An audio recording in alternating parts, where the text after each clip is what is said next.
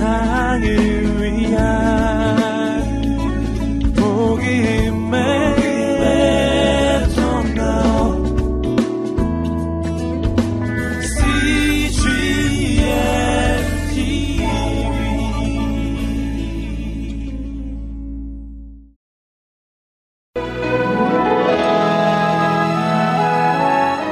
믿음의 사람들 제15편 이기풍 목사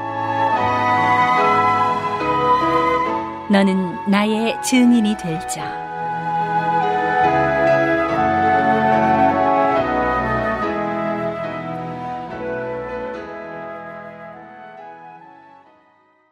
(1907년) 성령의 불씨가 서서히 평양을 덮을 즈음 일곱 명의 목회자가 조선을 위해 헌신했다. 그리고 그들은 각자의 은사를 가지고 하나님의 일을 하게 되는데 일곱 명의 목회자 중 유난히 도전적인 성격을 가졌던 이기풍은 믿음의 불모지인 제주도로의 선교를 결심한다. 1868년 11월 21일 평양 가난한 농민의 아들로 이기풍이 태어난다. 어린 나이에 사서오경을 외웠을 만큼 슬기로웠지만 가난과 흉흉한 나라 정세가 그를 난폭하게 만들었다. 하나님은 여러분을 사랑하십니다. 여러분, 예수를 믿으세요. 예수를 믿으면 여러분의 삶이 사랑과 평안으로 채워질 것입니다. 미래에 대해 불안은 사라질 것입니다. 이, 저건 또 뭐야? 고쟁이잖아. 이 시끄럽게 예수는 무슨 예수? 어디 맛 좀 봐라. 길다! 별것도 아닌 게 시끄럽게. 헤이, 이제 속이 좀 시원하군. 기풍이 자네 정말 대단해. 아, 뭐가 대단하다는 거요? 아, 나도 그 선교사들이란 사람들만 보면 한번 때려 눕히고 싶은 마음이 있었거든. 속이 다 시원하더라고. 그 사람이 뭘 잘못했다고 그런 생각하시오? 어이구, 되려 큰 소리 치기는. 아, 돌을 던진 게 누군데? 그 사람 얼굴은 어떤지 아시오? 턱이 깨져서 피가 철철 나더구만. 저 세상으로 갔는지 어쨌는지 나도 모르지. 기풍이 조선을 우습게 보는 놈들은 다음에도 그냥 팍 때려 눕 시끄럽소! 무슨 연유였을까? 이기풍의 마음은 자신이 던진 돌에 맞은 선교사의 얼굴이 떠나지 않았다. 그때 내가 왜 그랬지? 지금이라도 찾아가서 사과를 할까? 아, 도대체 왜 자꾸 생각이 나는 걸까? 진정, 이 종책이 잠을 잘 수가 없네. 왜 이렇게 뒤척이세요? 무슨 고민이라도. 그런 거 없어. 신경 끄고 잠이나 자시오. 당신이 고민하고 있는 것에 선한 반응이 맞을 겁니다. 동의 트겠습니다. 눈 좀 붙이셔야죠. 이기풍의 마음에 선한 반응은 하나님에 의한 것이었다. 하나님은 오래전부터 서서히 그의 마음을 돌리고 있었던 것이다. 그리고 때가 참에 바람차게 그에게 임하셨는데 기풍아, 기풍아, 왜 나를 핍박하느냐? 너는 나의 증인이 될 사람이다. 예, 제가요? 저는 죄인입니다. 그리고 나처럼 난폭한 사람이 어떻게?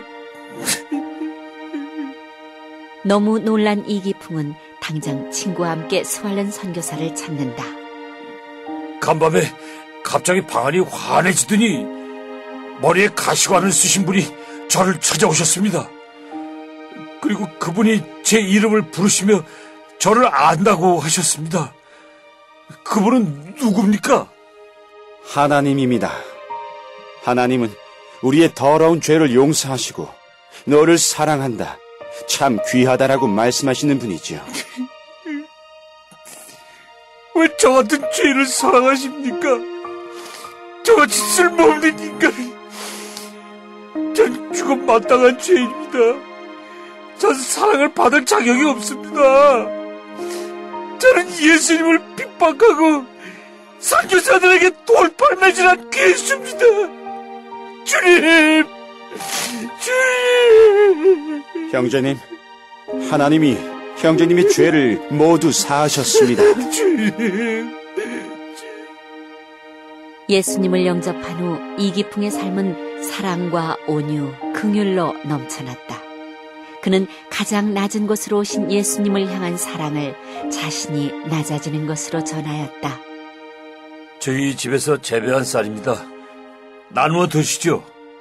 아이, 아이, 저 친구가 실성한 게 분명해. 아이고, 아, 젊은 친구가 안 됐구만. 발이 꽁꽁 얼었습니다. 이 겨울을 어찌 나시려고. 되- 됐습니다. 아이, 더러운 발을, 아이고, 아이고, 저리 가십시오.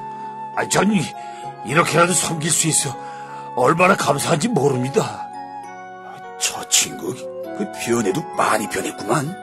아, 예수가 뭔가를 믿는다고 하더니만. 예수가 누군지 몰라도, 아이고, 참 놀랍구만. 놀라워.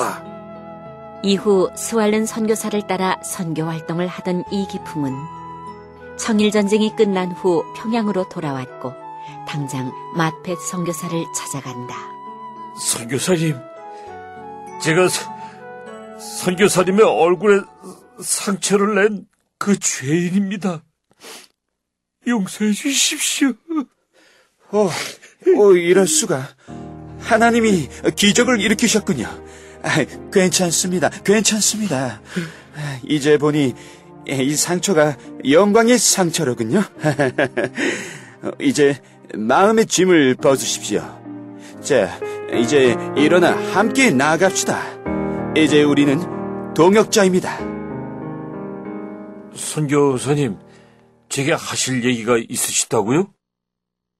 하나님께서 형제를 어떻게 쓰시겠다 하였습니까? 어떻게라니요?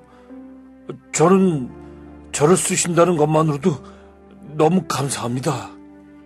하나님은 더욱 형제님이 가까이 나오기를 기대하십니다. 조선을 위해 기풍 형제를 쓰실 것입니다. 형제님, 신학교에 들어가십시오. 하나님의 말씀을 배우십시오.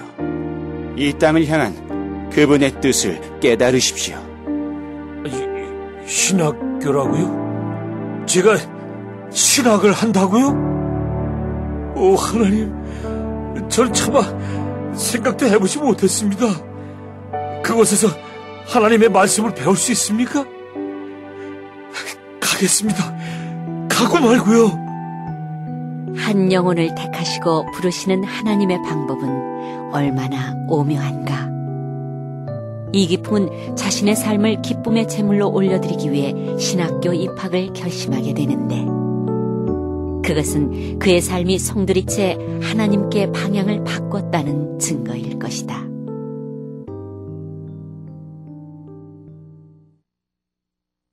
이 프로그램은 선교지의 교회를 세우는 힘찬 첫걸음, 드림온과 함께합니다.